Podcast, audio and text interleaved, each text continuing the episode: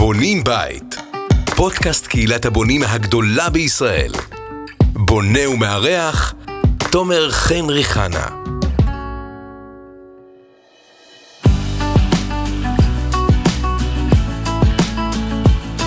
טוב, מה שלומכם חברים יקרים? ברוכים הבאים לפרק מספר 6 בפודקאסט בונים בית, והפעם אנו הולכים לדבר על הנושא הכי הכי הכי חשוב בבנייה, והנושא שיש איתו הכי הרבה כשלים, וזה איתום הבית. אהלן אהלן.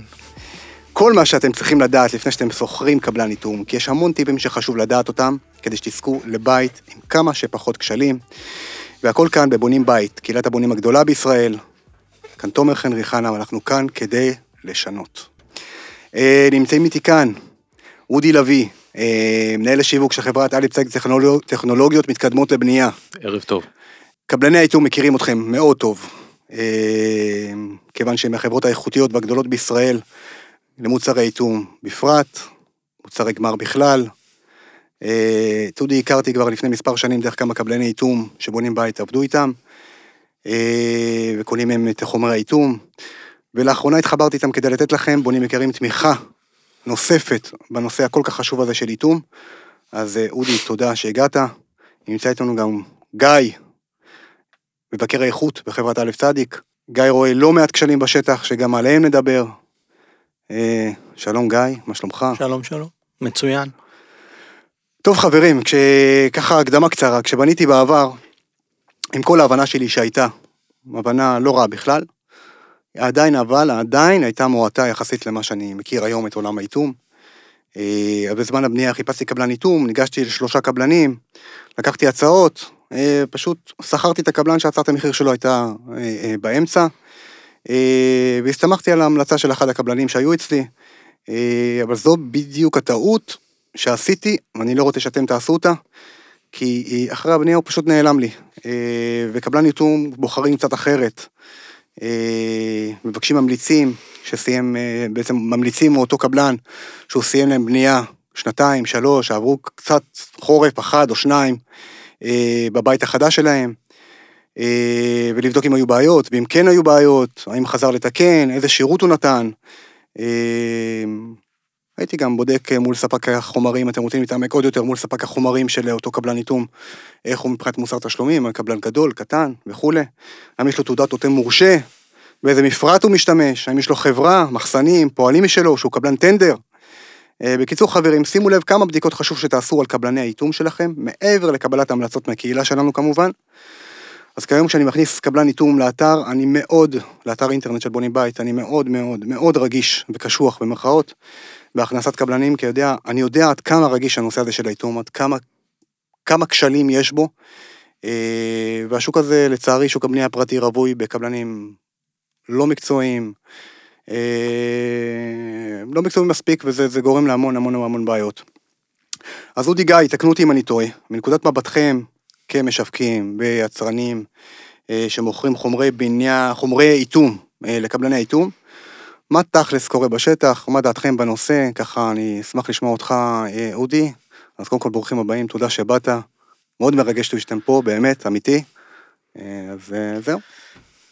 ערב טוב.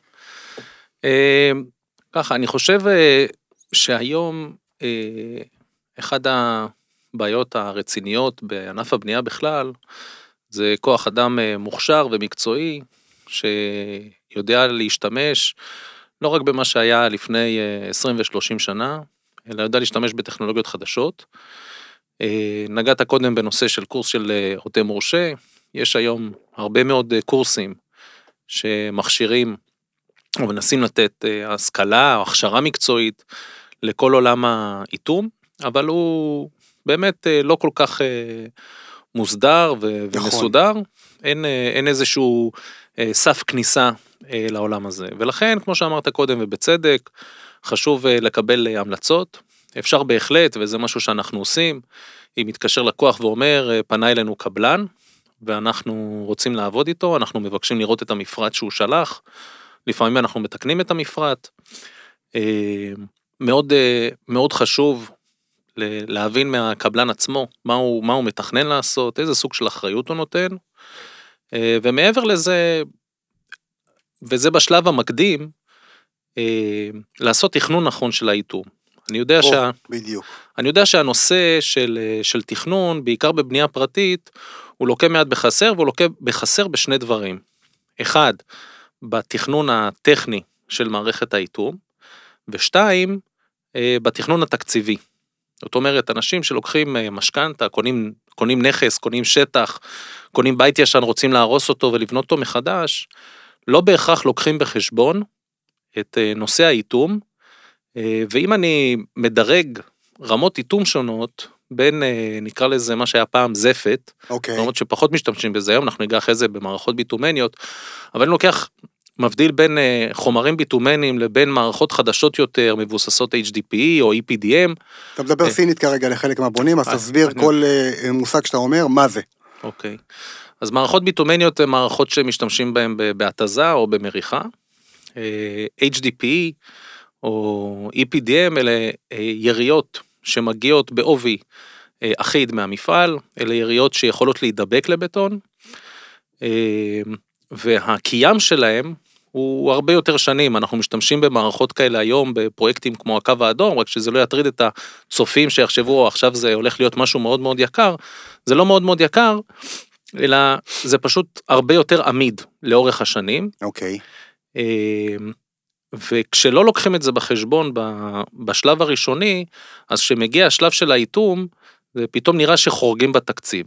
ולכן הייתי מציע למאזינים של, ולקהילה של בונים בית, אה, לבדוק טוב טוב טוב בתקציב שהם משאירים מספיק כסף לנושא האיתום. עכשיו, אם אני צריך להבדיל בין מערכת איתום סטנדרטית לבין מערכת איתום פרימיום, אוקיי? אוקיי. נגדיר אותה ככה, ההבדל מבחינת התקציב כולו, לדעתי ינוע בין חצי אחוז לאחוז מערך הבנייה. זאת אומרת, אם היום איתום סטנדרטי יעלה אחוז מערך הבנייה, אז המערכת הפרימיום תעלה 2 אחוז. עכשיו, כל אחד עושה את המתמטיקה שלו, אבל אני חושב שזה משהו שצריך לשים עליו מאוד מאוד דגש. זה נכון שזה לא מטבח מפואר שרואים אותו, או עריכים שכולם רואים, אבל זה משהו שברגע שיש תקלה בזה, בעיקר אם אנחנו מדברים על מרתפים, מאוד מאוד קשה לתקן. העלויות הן מאוד גבוהות, ובסופו של דבר כל היופי שיצרתם בבית עלול להתקלקל בגלל בעיה של אה, נזילות מים. נכון, בדיוק ראינו את התמונות מקודם ב- בהפסקה שלנו. כל נושא התשתית, אני חופר, כל הזמן חופר על זה, לא לחסוך.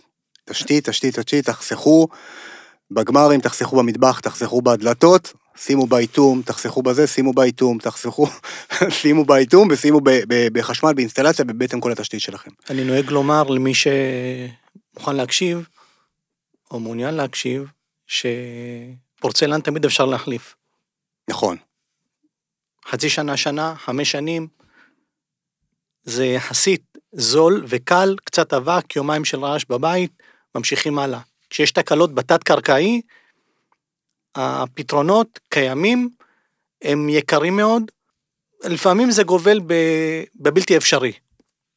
כמובן, תמיד אפשר לעשות צעדים קיצוניים, אבל הם בדרך כלל מאוד יקרים. הופכים את, ה, את הבית, את הגינה, הרבה עוגמת נפש, נזק כלכלי אדיר לבעלי הנכסים האלו, ואפשר למנוע את זה בתכנון נכון, חשיבה מוקדמת, ובתכנון, בעלויות, כמו שאודי ציין, זה זניח. אז היום אני קניתי שטח, רוצה... בחרתי אדריכל, איך אני מתייחס לאיתום בשלב הזה? בשלב ראשון, קודם כל להיות מודע. ברגע שמודעים לעובדה שצריך לאטום את הבית, כי אדריכל לא באמת מבין באיתום. נכון, אז אני כבעל הבית, אחרי ששוטטתי ברשתות והתעניינתי וחברתי לבונים בית, אני אתעניין מה זה איתום של בית. ברגע שמתחילים להבין את הנושא, יודעים לשאול שאלות. וזה כבר 50 אחוז דרך בפתרון העניין. לשאול שאלות, להבין מה קיים בשוק, איזה פתרונות קיימים, לעבור ליועצים מקצועיים, ולהבין שזה נושא שהוא אה, מהותי בתהליך הבנייה. מאוד מהותי. לגמרי. לתכנן, לבחור את המערכת הנכונה למבנה, לסביבה שהוא נמצא בה. יש מבנה שנמצא ליד הים במי תהום, ויש מבנה שנמצא על גב ההר, וכל אחד מהם ההתייחסות שונה. ואת זה גם צריך להבין, אבל פה באמת זקוקים לעזרה של אנשי המקצוע שמבינים בזה ויודעים לתת את, ה, את הפתרונות הטובים ביותר לטובת אה, איתום המבנה. הן בתכנון ובשלב הבא כמובן אה, בעלי המקצוע שיבצעו את התכנון המדובר. הבנתי. אתה אחד שרואה המון שטח. נכון.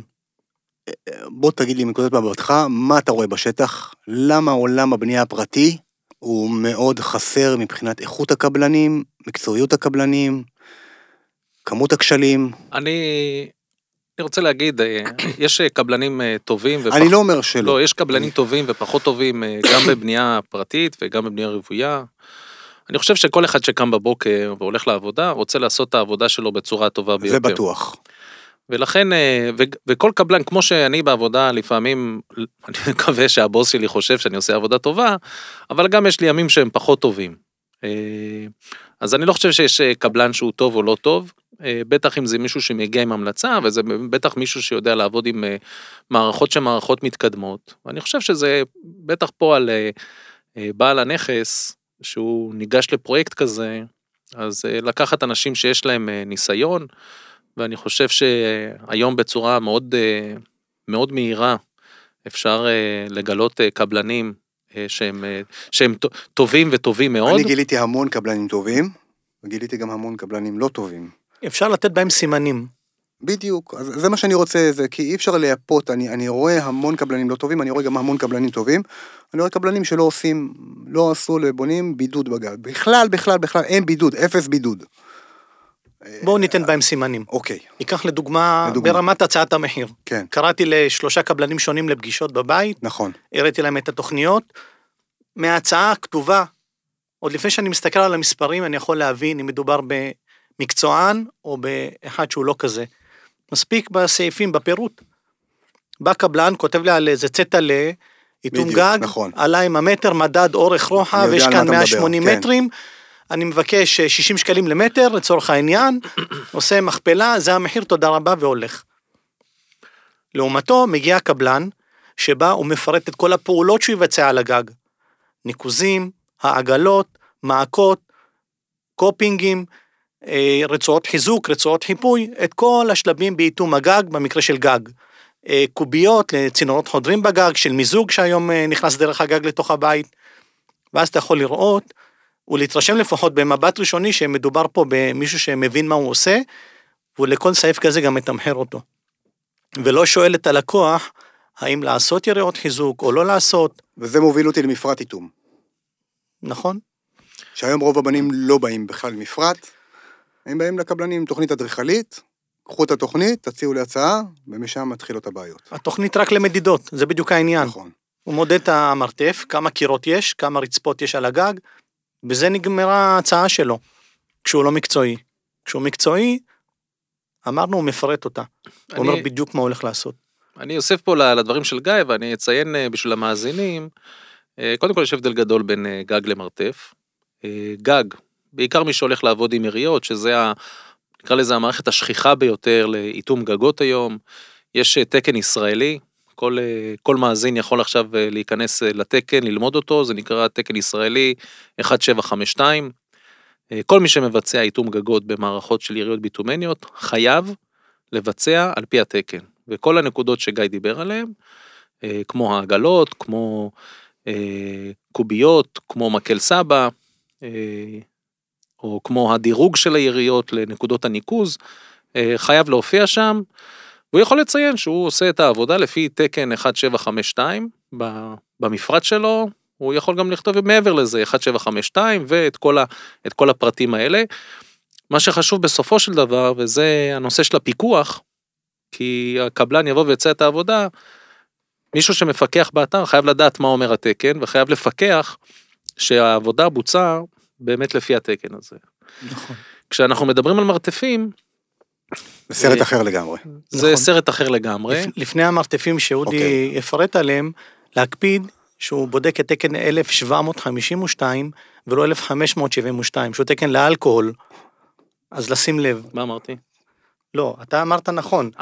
אה, חשבתי ש- הבונה, הבונה הפוטנציאלי, כן. שיפנה לתקן הנכון, 1752 ולא 1572, הבנתי. שהוא תקן לאלכוהול. הבנתי, אתה שתה מים. חשבתי כן, שזה, כן, לא, חשבתי לא. שזה אלכוהול. מה שנתנו פה לשתות זה מים ולא אלכוהול. אודי דייק. הבנתי, אוקיי. עכשיו, אז אז מרתף זה לגבי- סרט אחר לגמרי. מרתף זה סרט אחר, במרתף, אה, במרתף אנחנו צריכים להבדיל פה בין כמה, כמה צורות של, אה, של חפירה, יש חפירה שהיא פתוחה, יש חפירה שהיא סגורה, אם יש בתים ליד או אין בתים ליד, זה מאוד משפיע גם על יכולת ליישם אה, מערכות, אה, זה אחד. יש תקן ישראלי לנושא של איתום תת-קרקעי או הרחקה, אה, נמצא כרגע בשלבים סופיים של הערות הציבור, נקרא תקן 2752. כן, אבל אני, אה, אה, התקנים זה דבר טוב וחשוב, אבל תכלס, מי ששומע אותנו עכשיו, אה, זה בונים, שבונים את הבית שלהם, בתים גדולים, פחות, גדולים יותר. בסוף, בסוף, בסוף, הם צריכים איכשהו לבחור קבלן איתום, איכשהו לגשת אליו בצורה נכונה, ולקבל עבודה טובה. איך, איזה טיפים אתם יכולים לתת לי, להם, כדי לבחור את, ה, את הקבלן בצורה נכונה? איך, איזה טיפים אתם יכולים לתת לי בזה שאני יכול לבקש מהם חומרי איתום אה, טובים, אוקיי? האם אני שבוי של הקבלן או שאני יכול לבקש ממנו יריעות כאלה ואחרות ואני אומר לו, תקשיב, אני רוצה יריעות של א' צדיק או חברה אחרת או חברה אחרת, זה לא משנה. איך זה עובד היום ואיך, אה, בואו בוא, בוא נעזור להם לבחור נכון. בשלב הראשון, כן, אה, כמו בהרבה תחומים, מפה לאוזן. שכן בנה, שנתיים לפניי, שלוש שנים לפניי, בדיוק. גש אליו, תשאל, מרוצה מהבית, לא מרוצה מהבית. יש עבודות בנייה שבמבט, אה, בעין בלתי מזוינת, רואים שהבית נבנה טוב. הכל במקום והכל ישר, ובאיתום זה קל, יש נזילה או אין נזילה. גם ב- באיתום רואים את זה מיד, בוודאי. עכשיו, ברגע שאנחנו מסתמכים על אה, חוות דעת של אנשים שאנחנו מכירים, ולא תמיד ברשת, כי ברשת הרבה פעמים התגובות הן אה, מטעם. אנשים אה, מושיבים אנשים ומגיבים, ונדמה לך שאתה עושה עסק עכשיו עם אה, המטאור החדש בשוק האיתום, כן, ולא כך הוא. אה, מעבר לפה לאוזן, כשבא קבלן ומציע ומציג מערכת או חומר שהוא עובד איתו, תיכנס לרשת, תבין מי מייבא, מי עומד מאחורי המוצר, אוקיי. מי מייצר אותו, מוצרים מקבילים, שווים, לא איזה מוצר שפתאום בא משום מקום ולא כל כך יודעים מי הביא אותו ובאיזה חצר הוא... זאת אומרת, לשאול את הקבלן. כי. כשהקבלן אה, אה, מביא לי הצעת מחיר, הוא לא מציין איזה יריות, הוא אומר יריות 4 מילימטר או 5 מילימטר, בוודאי. אבל הוא לא, לשאול אותו יריעות איזה. R, יריעות דרגה M, כן, אבל לשאול אותו איזה. בוודאי, להבין הפירמה? בדיוק כמה? שיותר, לבקש עד כמה שאפשר אה, מפרטים טכניים מהספק. לנו כל מוצר שאנחנו משווקים, יש לו מפרט טכני. כן. אפשר בלי לבקש להיכנס.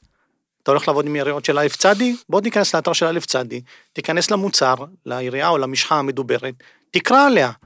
יכול להיות שתקרא שהיא בכלל לא מתאימה לגגות. כן, משחה ביטומנית, מספרים לי מאיזשהו קיבוץ שבנו בית, ואטמו את הגג במשחה ביטומנית, על בסיס מים, היא משחה מצוינת.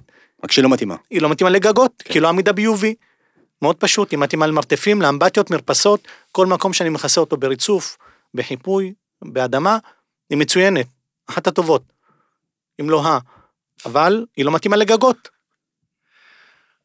אה, אני חושב שכמו היום הצרכן, בטח הצרכן הישראלי שכבר אה, שבע מלהאמין למה שמספרים לו, כן. והוא צרכן חכם, שהוא הולך והוא בודק, והאינטרנט אה, מלא באינפורמציה וגם לפעמים בדיסאינפורמציה לגבי דברים, יכול בהחלט למצוא את החברות שמייצרות, שמספקות, יכול לפנות לחברות האלה, אה, אני יודע שאצלנו זה נהוג.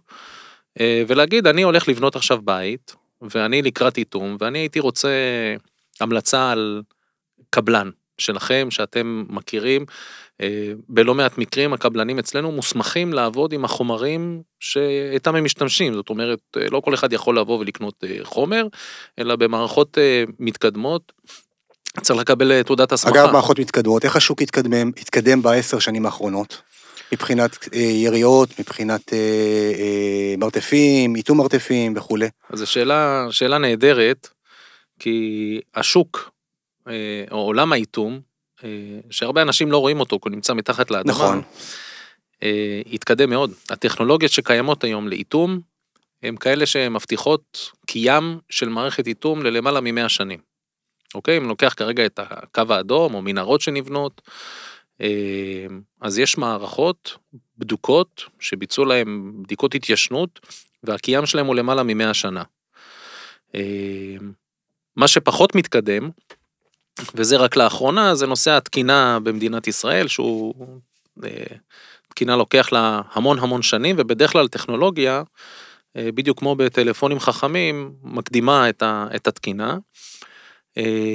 ובימים האלה אמור, אמור לצאת תקן חדש, שאמור להכניס לתוכו גם את המערכות החדשות. ואם דיברנו קודם סתם באיתום אה, גגות, פעם היה נהוג לעבוד עם זפת, היום לאט לאט הזפת הולך ונעלם, אז משתמשים ביריעות ביטומניות, ואני מניח שבשנים קדימה גם יפסיקו לעבוד עם, עם מערכות אה, ביטומניות. בתת קרקעי עבדו פעם עם, קראו לזה מערכות על בסיס אספלט. אה, היום כבר לא אומרים אספלט אלא אומרים ביטומן. ומשהו שנכנס לארץ בצורה מאוד מאוד יפה, אה, לאט לאט זה בעצם גיור של תקנים מחו"ל. בישראל אין תקן לאיתום, למערכות איתום, לא על האיתום, אלא למערכות איתום. אוקיי. Okay. תת-קרקעיות. אה, ולאט לאט מגיירים, אה, בעיקר מאירופה, את התקינה שלהם, על מנת שיהיה אפשר שאני בא לאתר, או שמתחרה שלי בא לאתר, ואומרים הנה יש לי חומר שחור ולי יש חומר שחור, מה יותר טוב? איך תדע? אתה לא יודע, כי אין תקן ש, שמשווה ביניהם. אנחנו משתדלים להביא חומרים, מכיוון שהשוק כולו הולך לכיוון תקינה וגיור התקינה האירופאית, כי הם הכי קרובים אלינו. גם יש להם אה, מערכות, אה, נקרא לזה, מערכות אה, אכיפה ו- ולימוד טובות. א' צדיק היום מוכרת למאות קבלנים. אה, נכון, נכון. אם לא אלפים. אוקיי.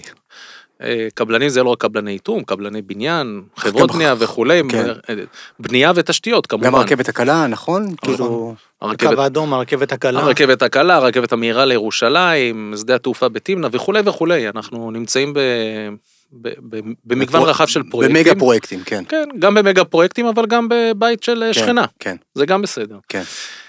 אה, והקדמה, הקדמה בטכנולוגיות האיתום היא, היא גדולה מאוד. אם אנחנו מדברים על, אה, דיברנו קודם על יריעות HDP ו-EPDM, אה, יריעת EPDM, יש היום בשוק יריעה שיודעת לתקן את עצמה, זאת אומרת גם אם נוצר בחור, יש לה בפנים סוג של חומר שמתנפח ומונע חדירה של מים. המון מערכות או יריות שנדבקות לבטון, מה זה נותן לנו? אה, יריות HDP או אחרות שנדבקות לבטון, יש לנו גם יריות בטומניות כאלה, אה, בעצם מונעות חלחול של מים, גם במצב שיש פגיעה פיזית במערכת האיתום, המים נכנסים אבל הם לא מחלחלים אה, בתווך של בין מערכת האיתום למבנה.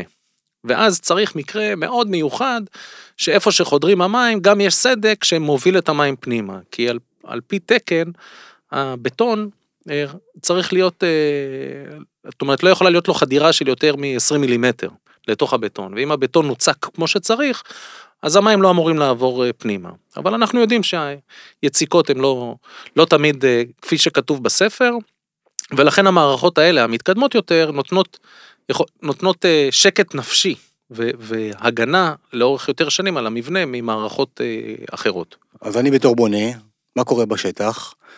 אני, איך אני מבקש, כן, אני בא לקבלן ואני אומר לו, אני רוצה את המערכת הזאת והזאת, הוא יגיד לי, תקשיב, עזב אותי, כאילו, אני קבלן של 20 שנה, עובד עם יריות.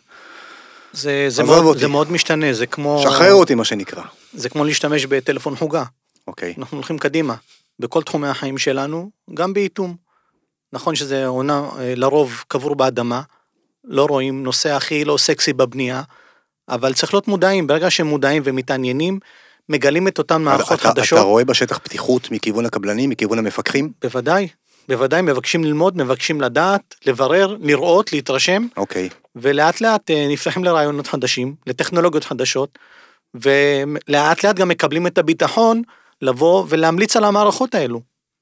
המערכות האלו נותנות היום מענים למקרים שבהם בעבר, אם השתמשו באיתום תת-קרקעי בעירות ביטומניות, שהן מצוינות, העניין הוא שבריתוך של יריעות על קיר בצורה ורטיקלית... זהו, בדיוק, אה, חלק מהשאלות של הבונים זה מה כדאי יותר, לרתך נכון. יריעה על קיר, מרתף, נכון. או התזה, וגם תסביר מה זו התזה חד-רכיבית, דו-רכיבית, תסביר את ההבדל. אז נפרט מה- אז על מה זה. כדאי? אוקיי. אם כבר ב- נכנסנו- נכנסת כן. לזה, אז אני ככה מעביר שאלה של אה, לא אוקיי. מעט בונים. אני בטוח אוקיי. שגיא אומר לעצמו עכשיו תודה על השאלה. בבקשה, גיא. שאלה מצוינת, מה השם? תודה רבה, תומר.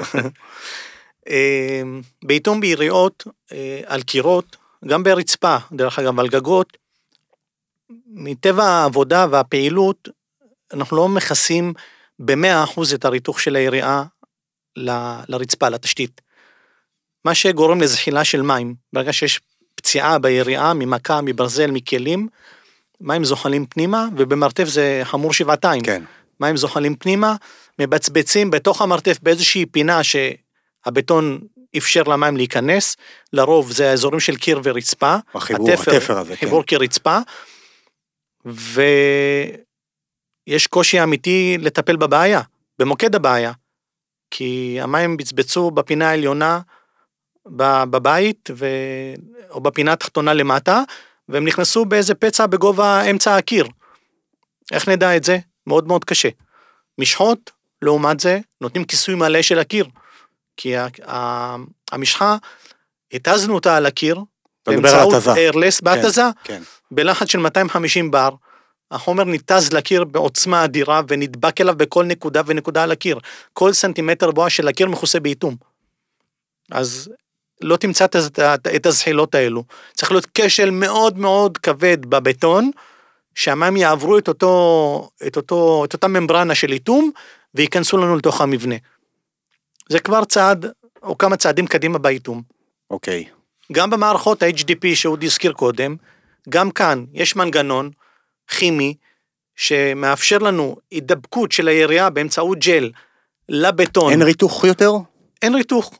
ההתקנה היא התקנה קרה, אוקיי. הדבקה של יריעות אחת ליד, למי שלא מבין מה זה ריתוך, אז כדאי שנסביר, היריות היום מרתכים אותם עם... אה, נכון, עם אש, בדיוק. ממיסים את הביטומן נכון. של היריעה העליונה, והוא ניתח ונמס על היריעה התחתונה, ואז נוצר לנו חיבור בחפיפה, ובעצם מייצרים אה, בגג סוג של שטיח ענק שיושב על הגג, או מעטפת מלאה על המרתף. אז היום העולם עובר ליריות שאין היום צורך יש עבודות בריתוך. קרות שאין צורך בריתוך, משתמשים בכלים אה, כמו רולרים להידוק החפיפות, אה, פרטי עיבוד נמצאים בקטלוגים או בליווי שלנו באתרים כשאנחנו מגיעים אליהם, וגם כאן מקבלים מערכת איתום שבאמצעות ג'ל שנמצא על צידה הפנימי של היריעה, הוא בא בריאקציה כימית עם המים שבבטון, מים צמנטים, ונוצרת הידבקות מלאה בין היריעה בכל רחבי המרתף, רצפה וקירות, אוקיי. לבטון של המבנה. אנחנו מקבלים מבנה שנקרא, וכבר אנשים מכירים את הביטוי מונוליטי, בעצם יחידה אחת שלא נותנת להפרדה. כלומר, אם ניקח ותאורטית נוציא את המבנה מהשכונה ונעביר לשכונה אחרת, נעביר אותו מהאיטום. הבנתי. האיטום לא יישאר למטה, מה שקרה בעבר. ומה קורה בשטח? יש בתים כאלה, אבל אני אגיד לך מה עוד קורה בשטח, שזה רוב הכשלים, נכון, זה הכנות. נכון. נכון? ההכנות, ההכנות, ההכנות, שקבלנים... פשוט לחלוטין, לא- לחלוטין. 70-80 אחוז, לפעמים גם 90 אחוז מהבטחת ההצלחה שלנו באיטום. ואי הכנה מספקת. כמו בשאר יישומים בבנייה, כן, גם בחיפויים וגם בריצוף, כן, אבל בריצוף מקסימום הכנות. אה, זה באיתום זה קצת יותר אה, בעייתי. נכון. שלא מכינים נכון. אז, נכון, אז כן. איך אני בתור בונה מגן על עצמי? איך אני יכול להזמין אתכם בתור יצרן אה, ל- לבקרה מסוימת? אני יכול לקבל הדרכה מסוימת? אולי זו יותר שאלה בשבילך, אודי, בנושא הזה. אז קודם כל אנחנו ביום יום אה, מלווים את הקבלנים כן. שאנחנו עובדים איתם, קבלנים, חברות הבנייה, גיא שיושב פה, מנהל בקרת איכות, הוא גם חלק מהצוות הטכני, יש לנו צוות טכני של למעלה משבעה אנשים שמסתובבים בשטח, אה, יחד עם הקבלנים, מגיעים, קודם כל מבצעים פתיחות מלאכה. אה, לוודא שה... תסביר. פתיחת מלאכה, אה, בעצם אנחנו על, ה, על המבנה הספציפי הזה, כי כל בית, למרות שמרתף זה מרתף וחדר רטוב זה חדר רטוב, אנחנו אוהבים להגיע, להסתכל על המבנה ולתת את, ה, את ההנחיות שלנו שהן רלוונטיות למבנה עצמו. אה, איזה נקודות צריך לשים עליהן דגש? לפעמים יש בעיה של אה, בכלל הבטון, הוא לא, לא מוכן. אה, הכנות שטח, אני יודע שגיא נתקל בזה לא מעט בשטח, שמגיעים, הוא דיבר קודם על מערכות התזה, מערכות התזה הן נהדרות, אבל הן אה, לא יכולות אה, להיות תפוסות על מה שנקרא קיני סגרגציה, או איפה שהבטון צריך הוא לא ישר. לבטן את הסגרגציה בעצם. צריך, צריך לתקן, צריך להכין את השטח, השטח צריך להיות, אז מה, אז קבלנים מתעצלים? יש מספר פעולות במפרטים, וגם אותם צרכנים או בונים פוטנציאליים יודעים, יכולים להגיע אליהם בקלות באתר שלנו, ולראות מהן ההכנות, ההכנות לפני איתום, מהי הכנת התשתית. סדר פעולות כתוב בסעיף מאוד מפורט, מאוד מסודר, מאוד קל להבנה, לוודא שהקבלן מבצע את מה שמבקשים ממנו לבצע. שוב, אם אתה מגיע, ל... אם אתה מגיע ליציקת בטון, ואתה רואה שיש אה, בטון, בטון, בטון, בטון, פתאום יש אה, מקום שרואים את, ה... את האגריגטים שבתוך הבטון, אה, אז אתה יודע ש... שיש פה בעיה וצריך לטפל בה. וזה זה קורה, זה חלק מהעבודה, והכנות השטח הם חלק מההכנה לקראת ביצוע, ביצוע החומר. אה, גם הנושא של כמה זמן הבטון עומד, האם, האם היה אתמול גשם, אתה לא יכול אה, לבוא וליישם עליו. בחלק מפעולות העבודה רוצים, אתה יודע, להתקדם, להתקדם, להתקדם, אבל אם היה אתמול גשם, אתה לא יכול להתיז עליו חומר. אלא אם כן זה חומר שהוא מתאים להתזה על אה, תשתית שהיא רטובה הולכה, אבל בטח לא נוזלת. אבל אותו קבלן רוצה לסיים וללכת, אז אה, יאללה. ופה, בוא, ו- בוא ופה זה- אני חושב שאם אנחנו צריכים לשים אה, דגש, אז מעבר לעובדה שיש צוות טכני שלנו, אנחנו מפעילים צוות טכני שמגיע לאתרים ומלווה, והרבה פעמים גם מתאם בין היזם, במקרה הזה הבונה הפרטי, לבין המפקח, לבין הקבלן, כי כל אחד רוצה לסיים את, ה- את. העבודה שלו. אה, אז אנחנו גם מודעים, ל, נקרא לזה הנדסה פוליטית, כי אין מה לעשות, זה חלק מה, מהעבודה ב, ב, באתרי הבנייה. אה, וגם המפקחים, כי בסופו של דבר שמישהו לוקח מפקח בנייה, הרי הבן אדם הפרטי הוא רוצה שמישהו יסתכל על הבית. נכון. הוא יכול לראות את כל הסרטונים ביוטיוב, איך בונים את הכל לבד, אבל בסופו של דבר יש לו מפקח בנייה. וצריך גם מול תיאום הציפיות, מול מפקח הבנייה, מול קבלן האיתום, לדעת שצריך לבצע את העבודות האלה. ובתוך תהליך התכנון, יש נקודות שהן נקודות קריטיות, שצריך לשים עליהן את הלב, הוא יכול להגיד בעל הבית, חבר'ה, בנקודות הקריטיות האלה, שמפקח הבנייה בא ומדבר עליהן, אני רוצה להיות נוכח, אני רוצה לשמוע. ואם יש שאלה, אז תמיד אפשר להתקשר, להתייעץ, לקבל עוד הכוונה. אה, ולהוריד את הספקות האלה, אני חושב שגם, תראה, בסופו של דבר, אמרתי קודם, הקבלנים יוצאים בבוקר מהבית ורוצים לעשות עבודה טובה. אבל יש לפעמים הרבה עומסים שמשפיעים עליהם. אז לפעמים צריך טיפה להרגיע את השטח, להגיד, ייקח עוד יום או פחות יום, אבל אנחנו רוצים לעשות את זה טוב. למה? כי הדבר שלדעתי הכי כואב לקבלן זה לחזור לעבודה. אם הוא צריך לחזור לשם בשביל לעשות תיקונים, בדרך כלל הרווח שלו בפרויקט הזה כבר... נכון. אז צריך גם את הנקודה הזאת לשים, אה, לשים, על, ה, לשים על הנייר ולהגיד חבר'ה בוא נשאר פה עוד יומיים, בוא נהיה בטוחים ואז נעשה. כן. אוקיי. בשונה מהבנייה בשוויץ, שהכל שם על מי מנוחות והפרות רועות באחו ליד הבית שבונים, כן. אה, אצלנו הכל בלחץ. הכל קדימה, קדימה, יאללה, להתקדם, אה, קבלן רודף אחרי קבלן. והצוותים שלו פה, והצוות שלו שם. וכבר הצוות ו- הגיע כן. והוא רוצה לעבוד, אבל מה לעשות, פירקו את התפסנות אתמול ויצקו שלשום. אי אפשר ליישם אף מערכת איתום בלוחות זמנים כאלו.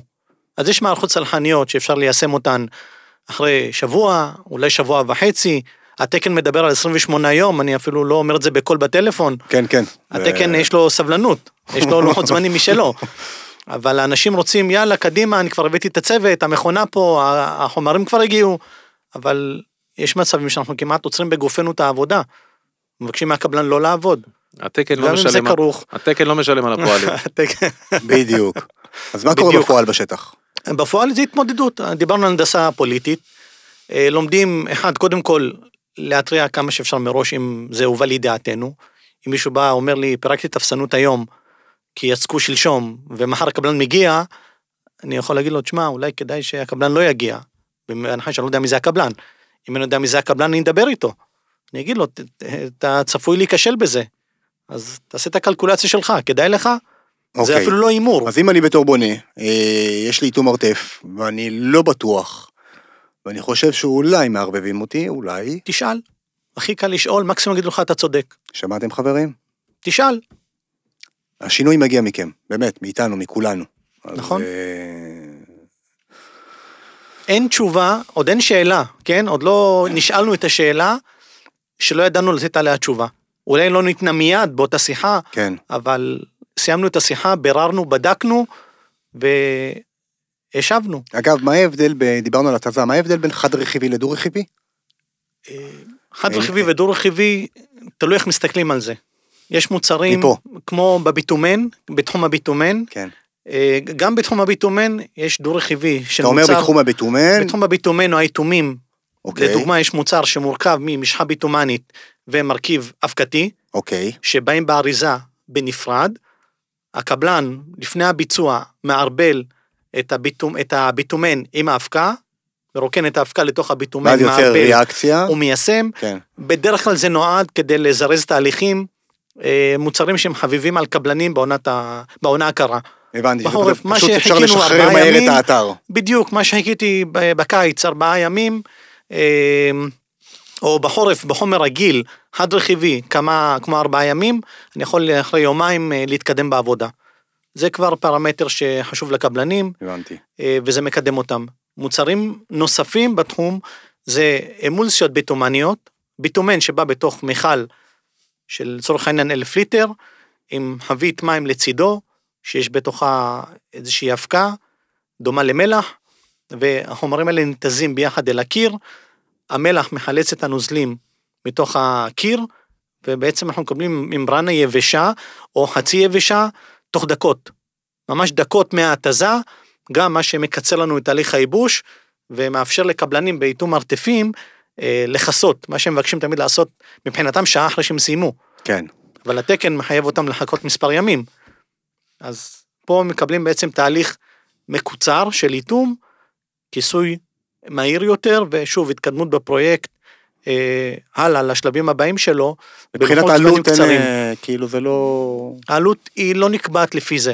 הבנתי, העלות בסוף היא לפי רמת הביצוע, אה, כמות החומר שמשתמשים בה כמובן, וביצוע כל השלבים, כל שלב יש לו עלויות מן הסתם, הכנות עולות כסף, אה, ברור. ביצוע עולה כסף, כן, עוד, אני אוסיף למה שאמר אה, גיא לגבי חומרים דו-רכיביים, כדי שהמאזינים יבינו בפשטות, חומר, דו-רכיב, חומר ביטומני דו-רכיבי מתקשר הרבה יותר מהר, אוקיי? אה, תקופות של, של גשם, שרוצים לעבוד ולסיים עם זה הרבה יותר מהר, או בפרויקטים של תשתיות גם, או לפעמים במרפסות, אז משתמשים בחומר שהוא דו-רכיבי כדי שהוא יתייבש יותר מהר, כי אם מחר אמור לרדת גשם, אז אה, שהחומר, לפחות הקליפה שלו כבר תהיה יבשה כדי שהוא לא, לא ינזל על הקיר. הבנתי, זה אחד. דבר נוסף שאני רוצה רק אה, להוסיף לשיחה שלנו פה, אה, במסגרת בניית הבית, הבונה לוקח הרבה מאוד אה, יועצים. יש לו אדריכל, ויש לו מעצבת פנים, ויש לו אה, פיקוח, ו- וכולי וכולי. הרבה קולות מסביב, הרבה קולות מסביב. בנושא האיתום, אה, מעבר לחברות שיכולות לתת לו את ה...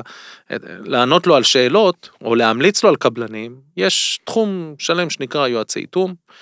אה, זה לא אומר שזה הולך להיות להם יקר מאוד, אבל לפעמים הפתרונות שיכול לתת יועץ איתום, כתוצאה מזה שהבית בנוי על מדרון הר, וחלק מהבית הוא בתוך ההר וחלק הוא בחוץ, אה, יכול להיות שגם זה שווה להסתכל עליהם, לפחות לקבל הערכה למה המשמעות, מכיוון שאנחנו מדברים על מרתף או יציקות, זה לא רק הבטון. בואו לא נשכח שיש שם מערכות שלמות שנכנסות לתוך המבנה, יש צנרת שחודרת, יש, אה, יש ביוב, יש אה, אלף ואחד דברים שנכנסים ויוצאים, לפעמים ההמלצה תהיה בכלל לייצר מעבר למערכת האיתום גם מערכת שמרחיקה את המים מהמבנה בגלל המקום שבו הבית קיים, ולכן שווה אה, להתייחס גם לדברים האלה. אה, עוד נקודה שצריך לשים עליהם את הלב זה נושא של יריות הגנה, בעיקר במרתפים, כן. יריות הגנה על מערכת האיתום. אה, אם, אם אתה מקבל מפרט אה, ולא רשום אה, שיש הגנה על מערכת האיתום, אז אה, צריכה להידלק נורה אדומה, כי חלק מ... זה לא רק שהוא מגן על מערכת האיתום, אלא הוא גם דואג להרחקת המים מן המבנה. אז זה נקודה חשובה שצריך לשים אגב, אליה מפרט, לב. אני יכול לקבל היום מפרט לבונים בית, ממך, או ממך גיא, אה, שהוא יחסית גנרי לתחום המרתפים והגגות, כדי שהבונים יבינו מה לבקש, ידעו מה לבקש. שידעו לאן הם הולכים. אז קודם כל יש, אה, התשובה היא כן. אוקיי. קודם כל התשובה היא כן. ואפילו נעשה מספר מערכות. למה? כי יש מי שיחליט בסופו של דבר, כי הוא גר באזור אה, צחיח שאין בו הרבה גשם ואין הרבה מים בקרקע, או שהמים לא מחלחלים, והוא רוצה ללכת על איטום light, ויש כאלה. אה, יש כאלה שנמצאים באזור של, של מי תהום מאוד מאוד גבוהים, ויכול להיות ששם נרצה להוסיף מערכת שלא דיברנו עליה פה בינתיים היום, אבל מערכת של איתום קריסטלי. שזה קיבלתי שאלה היום, באמת, היום אחד הבונים, האם אני ממליץ על איתום קריסטלי איפה הוא גר? בגדרה? אוקיי. אה, אבל להגיד לך שאני יודע מה הניסיון של השוק עם האיתום הקריסטלי? לא. אה, אני פשוט לוקח את ה... אתה יודע, אה, מפקחים, קולגות ש, שמספרים ו, וקבלנים, אז תכלס אני לא יודע מה הניסיון, אבל אני אשמח שאתם תגידו. אם לטובת, העלית ה... את הנושא הזה של איתום קריסטלי. לטובת המאזינים, אה, נאמר כמה מילים, או ליתר דיוק כמה משפטים בנושא האיתום הקריסטלי. האיתום הקריסטלי הוא בעצם גביש. גביש שמוסיפים לבטון המובא, זה הבטון שמזמינים אותו מהמפעל. הוא בעצם, הוא נותן לנו עוד נדבך נוסף, סוג של שלייקס לאיתום.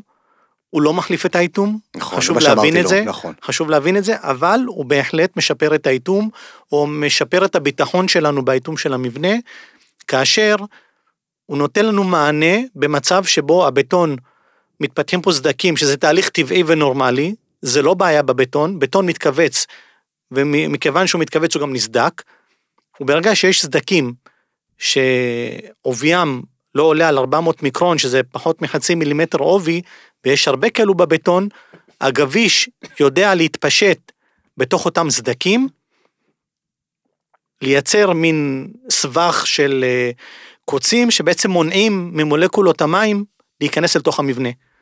ולכן אנחנו באים ואומרים שזה שלייקס מצוין. אותו קריסטל ישמש אותנו בבטון של הרצפה, איך הוא מיושם? הוא, הוא, הוא מוסף למ, ל- למיקסר במפעל, אוקיי. הזמנת מפעל, ממפעל בטון, נגיד מתעשיית לקחתי הבטון. מרידימיקס. נגיד רדי מיקס, כן. הזמנת מהם אה, בטון למרתף, כן, אתה מבקש מהם, אתה רוצה שהבטון שלך יהיה מועשר בפנטרון, אוקיי. בגביש הקריסטלי, והם דואגים זה לא שבהזמנה שלך... זה לא ה-WR25, נכון? לא, לא, לא, ממש לא. W הוא משפר אטימות. כן. יש שיפור אטימות, יש בטונים עם תכונות. שמשפרות, זה ממש מערכת איתום פנימית בבטון. הוא מוסף בתוך המיקסר במפעל, מובא אליך אל האתר, היציקה חייבת להיות מוקפדת, צפופה, יש עוד כמה תנאים שצריכים להתמלא כדי שהקריסטל אה, יעבוד אם ויהיה הקבלן יעיל. אה, שלי לא יודע לעבוד ולא עבד אף פעם עם החומר הזה, מה אני עושה? הוא צריך לדעת לצקת בטון. הוא יודע, הוא קבלן. אז בוא- אם פה- הוא יודע לצקת בטון הוא יצליח. אוקיי. פה כבר, אה, פה כבר זה לא בהכרח אה, קבלן האיתום, אלא זה... לא, לא, אני מדבר על הקבלן... הקבלן של אה, הבית. הקבלן השלט. קבלן אז שלט. קודם כל כן. גם פה יש צוות טכני שמתעסק ספציפית בעולם הזה של חומרים קריסטליים אצלנו, ויש ליווי ליציקות של פנטרון במבנים, מכיוון שכמו שאמר גיא קודם, יש חשיבות לוודא שהציפוף של הבטון נעשה כמו שצריך, שלא יהיו סגרגציות, אה, כדי שהחומר הזה יוכל אה, לפעול בצורה אפקטיבית בתוך המבנה. אה, אני רק אגיד, זה לא, זה לא משהו, טכנולוגיה חדשה, דרך אגב. זה טכנולוג... טכנולוגיה נכון. שקיימת כבר, טכנולוגיה שקיימת כבר עשרות שנים בעולם. אני באופן אישי נתקלתי בה כבר לפני חמש שנים. נכון, באופן אישי. היא קיימת כבר הרבה יותר. היא קיימת כבר, היא קיימת כבר כמה עשרות שנים אה, בעולם. היא טכנולוגיה ירוקה דרך אגב, אוקיי? היא מחקרים מראים שהפנטרון, כמו שאמר גיא, אה, מערכת, מבחינת עלות כספית, מערכת קיים מבנה, זה, זה, זה באמת...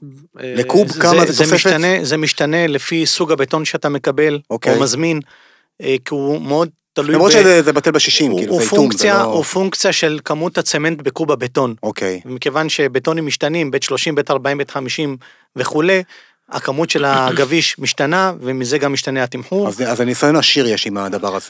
יש ניסיון עשיר, יש הרבה מאוד מבנים, גדולים כקטנים, אה, הרבה מאוד בתים פרטיים שמשתמשים ב- במערכת הזאת גם בעיקר באזורי הר, אוקיי? מי שלא עושה מרתף ויוצק כשהבית הוא במגע עם הקרקע, הרבה מאוד משתמשים במערכת הזאת, מכיוון שזה עוד, עוד, אה, עוד מערכת איתום. עוד אה, מעיל. אה, עוד, עוד מערכת איתום על מערכת נכון. האיתום, וגם סדקים שיכולים להיווצר בתחתית, אוקיי? מכיוון שהקריסטלים סוגרים, אז המים לא עולים למעלה.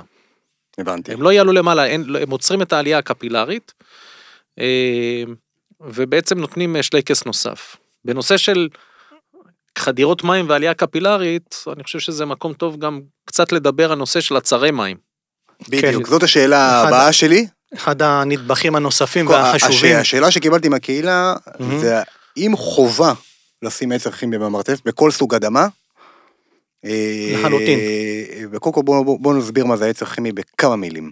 אוקיי, עצר כימי זה בעצם אה, רצועה אה, של חומר גומי, במראה שלו כמו גומי שחור ב- בחתך של 2 על 3 סנטימטרים, זה בא בצורת אה, גליל. כן. ראינו את אותו- זה, ראינו את זה בהרצאה שעשינו אצלכם. נכון, אה, כי יש מסוג בנטונייד, יש מסוג פולימרי, יש כאלו שיש להם מחזוריות. כמו כל מוצר יש מגוון של אה, פתרונות.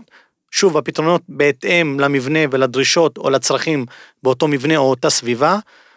אה, והוא בעצם חייב, מבחינתי לפחות, חייב להיות מונח בתפר שבין הקיר לרצפת המרתף. ש- שאת זה הקבלן שלד מיישם לי.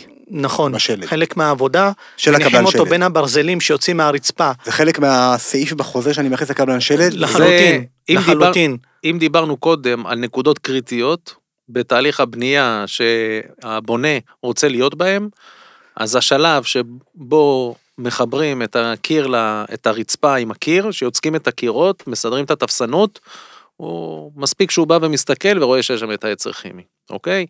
לא ניכנס כרגע לאיך מחברים אותו ואיך לא, לא, לא, מקבים זה אותו לא- וכולי. זה בווידאו נפרד, שנעשה בשטח, נכון. אבל כן. יש, אה, יש סרטים אה, מדהימים על אוקיי. הנושא הזה, אבל אם, הוא, אם זה קיים או לא קיים.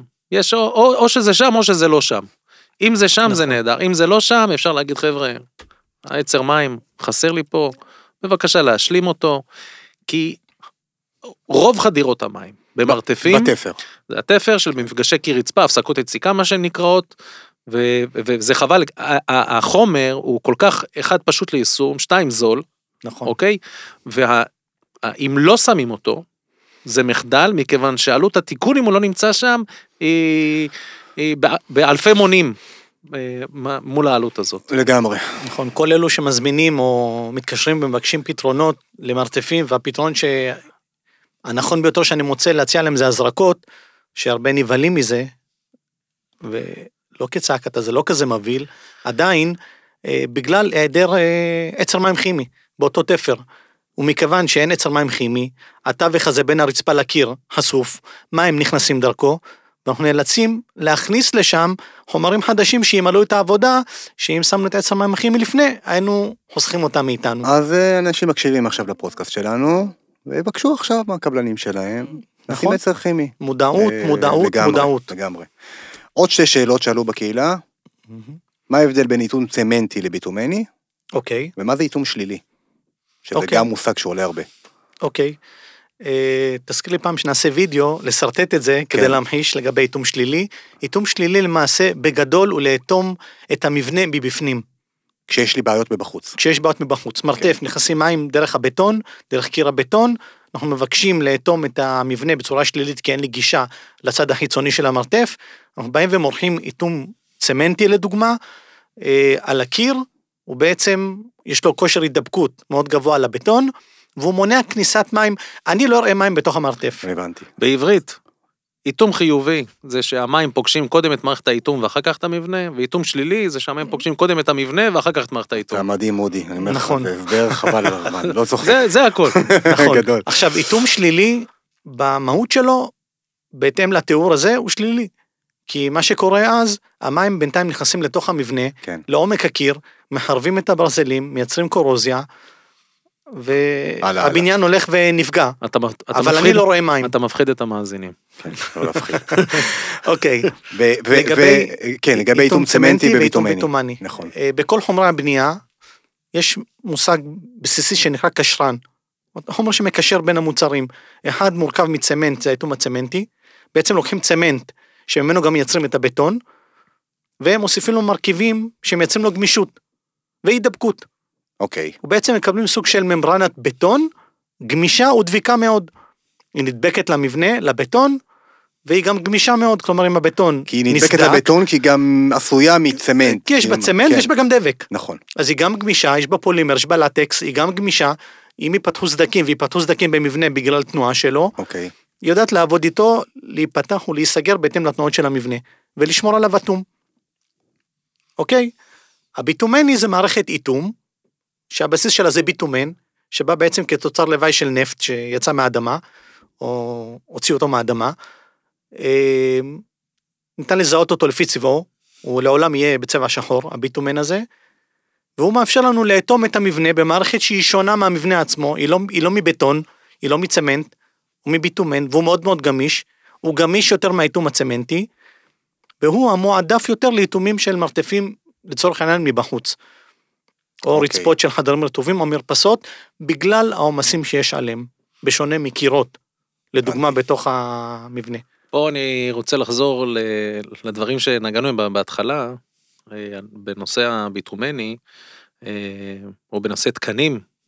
אז לחומרים הביטומניים האלה אין תקינה בארץ, אה, יש תקינה באירופה, ואפשר לשאול באמת את הקבלן, כשהוא מביא חומר, האם החומר שלו הוא בעל איזשהו תקן. כי זה יכול לתת עוד איזשהו אה, תחושת ביטחון לבונה, שמשתמשים בחומרים שהם נבדקו על בסיס איזשהו מדד. אוקיי. אה, בחומרים צמנטיים לא היה אה, תקן, היום יש תקן ליישום אה, חומרים אה, צמנטיים מתחת לעריכים, שגם הוא יובא מאירופה דרך אגב. אה, וגם פה אפשר תמיד לשאול האם החומר, או לבדוק על החומר עצמו, האם הוא עומד בדרישות התקן או לא עומד בדרישות התקן. ככלל, חומרים צמנטיים, אה, הדרישה זה גישור על סדיקה אה, קטנה יותר מאשר חומרים ביטומניים שנדרשים לגישור על פני סדיקה שמתפתחת שהיא הרבה יותר אה, גדולה, שזו דרך אגב, כמו שאמר גיא קודם, סדיקה, היא סדיקה מתוכננת בבטון. הבנתי. תענוג? כן. לסיום, זהו. לסיום, איך, אנחנו פה אמרנו כדי לשנות, נכון? מהמם. איך אתם עוזרים לנו, אה, א' צדיק היקרים והגדולים, לקהילת בונים בית, לפחות להתחיל ברמה התכנונית וברמת הבקשה לקבלנים ובשכירת הקבלנים, אה, להתחיל נכון, וכמובן שעם הטיפים שלנו והסרטונים שעוד נעשה ביחד, אה, הם יסיימו גם אה, בצורה אה, טובה, אבל איך אתם עוזרים לנו פה לתקן קצת את השוק, את רמת המודעות, רמת ה... אה, אה, את הרמה של האיתום בארץ, בקיצור, בסוף. אני אשתף ממקומי, כן. אה, באלף צדי, פונים אליי אנשים שהיו אצלנו במפגש, כן. שקיימנו, מתקשרים ושואלים שאלות. מעולה. אחד, זה מחמם את הלב, כלומר התייחסו למה בוודאי. שדיברנו, אנחנו קיימים, ושתיים, שואלים שאלות ענייניות. הם ראו דברים, שמעו דברים במפגשים, עכשיו הם עושים את ההתאמה בין מה שהם שמעו למה שיש להם בבית. הוא בונה בית באיזה מושב, נכון. בסביבה, ומבקש פתרונות, שאלות, מתאים, לא מתאים, כדי להשתמש בחומר כזה או בחומר שונה, וזו אחת המשימות שלנו בעבודה, לתת את המענים האלה עבור הל- הלקוחות שלנו, הפוטנציאליים והקיימים, ואנחנו עושים את זה בשמחה. אז איך היום, אה, אה, כן, אודי. אני אוסיף ל- לדברים של גיא, אה, אנחנו היום אה, ביחד אה, איתכם, יחד עם קהילת בונים בית, אה, נמצאים או משתדלים להופיע בכל פעם שאתם מזמינים אותנו כדי אה, להסביר ולספר אה, לבונים. מה, מה אפשר ואי אפשר לעשות, ואני יודע שיש כאלה שכבר ראו אותנו בכמה וכמה מפגשים. כן, כן, אני אמשיך להגיע. לחפור עליהם על איתום, הם לא לא התפטרו ממני כל כך אה, מהר. אנחנו אה, כמובן בשמחה נארח גם את הבונים שוב אצלנו. אה, אולי נעשה, נקדיש משהו שהוא יותר ספציפי פעם, כן. שיהיה, שיהיה לאנשים יותר הזדמנות, שזה לא יהיה בלחץ של זמן, נכון. שיהיה להם נכון. יותר הזדמנות לשאול את כל השאלות, את כל ההפחדות, ולשבת לראות להם מפרטים, כל אחד ישלח מפרט, נעלה את המפרט ונסביר לגביו טוב, לא טוב וכולי. אה, כמו שאמר גיא, אנשים מתקשרים אה, כל יום, כל היום. אה, אלה, ש, אלה שלקראת בנייה, ואלה שסיימו בנייה, וכרגע רוצים אה, לקבל תשובות. אה, מפרטים אנחנו נגיש אז זהו, לכם. אז אני חושב וגם שנתחיל. תוך כדי, לגמרי, גם לפני, לגמרי. גם בסוף וגם תוך אז- כדי. אז אה, הטל- הטלפון אה, של אודי יופיע בתיאור של הסרטון. נתחיל במפרטים, אני חושב שברגע שהם באים עם ידע, ומבקשים מהקבלנים מפרט מסודר, הם באים עם, עם, עם ידע, תקשיב, הם באים לקבלן, הקבלן רואה שהם לא פראיירים, שהם, אה, יש, יש גב, ואני חושב שמפה מתחיל השינוי. אה, ומעבר לזה, אני רק, אני רק אוסיף שכל מי שמגיע, כל מי שמגיע דרך אה, בונים בית אלינו, וכרגע יש לו איתום של אה, מרתף, ובא ואומר, תראו, יש לי איתום מרתף, יש לכם מישהו שאתם רוצים להמליץ עליו, ואנחנו ממליצים על קבלן או שתיים שאנחנו עובדים איתם, ואנחנו יודעים עם, עם לב שלם שהם יעבדו אה, כדי שלא יצטרכו לחזור למבנה. הצוות הטכני שלנו גם מגיע לשטח אה, לבקר. אה, מטורף. גם לבקר את הפרויקט, מטורף, וגם, ממש. ל, וגם, וגם לפקח קצת על העבודה, מדהים. ולהגיע לאותן נקודות קריטיות שיש כרגע במבנה, אה, כדי להבטיח בסופו של דבר, אה, המוניטין שלנו לאורך אה, 30 שנה נבנה על זה שהמערכות שלנו יודעות אה, לעמוד לאורך זמן, אם זה באיתום, ואם זה בשיקום, ואם זה בכל המערכות האחרות ולכ- שאנחנו ול- ולכן משווקים. גם בונים בית איתכם, ואנחנו ביחד, נכון, וגם הפוך. ואנחנו שמחים על כך. אה, אז תודה רבה. היה מדהים. אודי, תודה. תודה שבאת. לכם. תודה לך.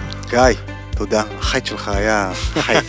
היה. אצלנו, אצלנו הסלוגן אומרים תמיד, אה, בטוח שתצליח. אז אה, אנחנו בטוחים שנצליח ביחד. לגמרי. אז תודה ספק. לכולם. היה נפלא. ונתראה. במפגש הבא. ותרגישו חופשי. תשאלו שאלות, תצליחו. תודה. ביי.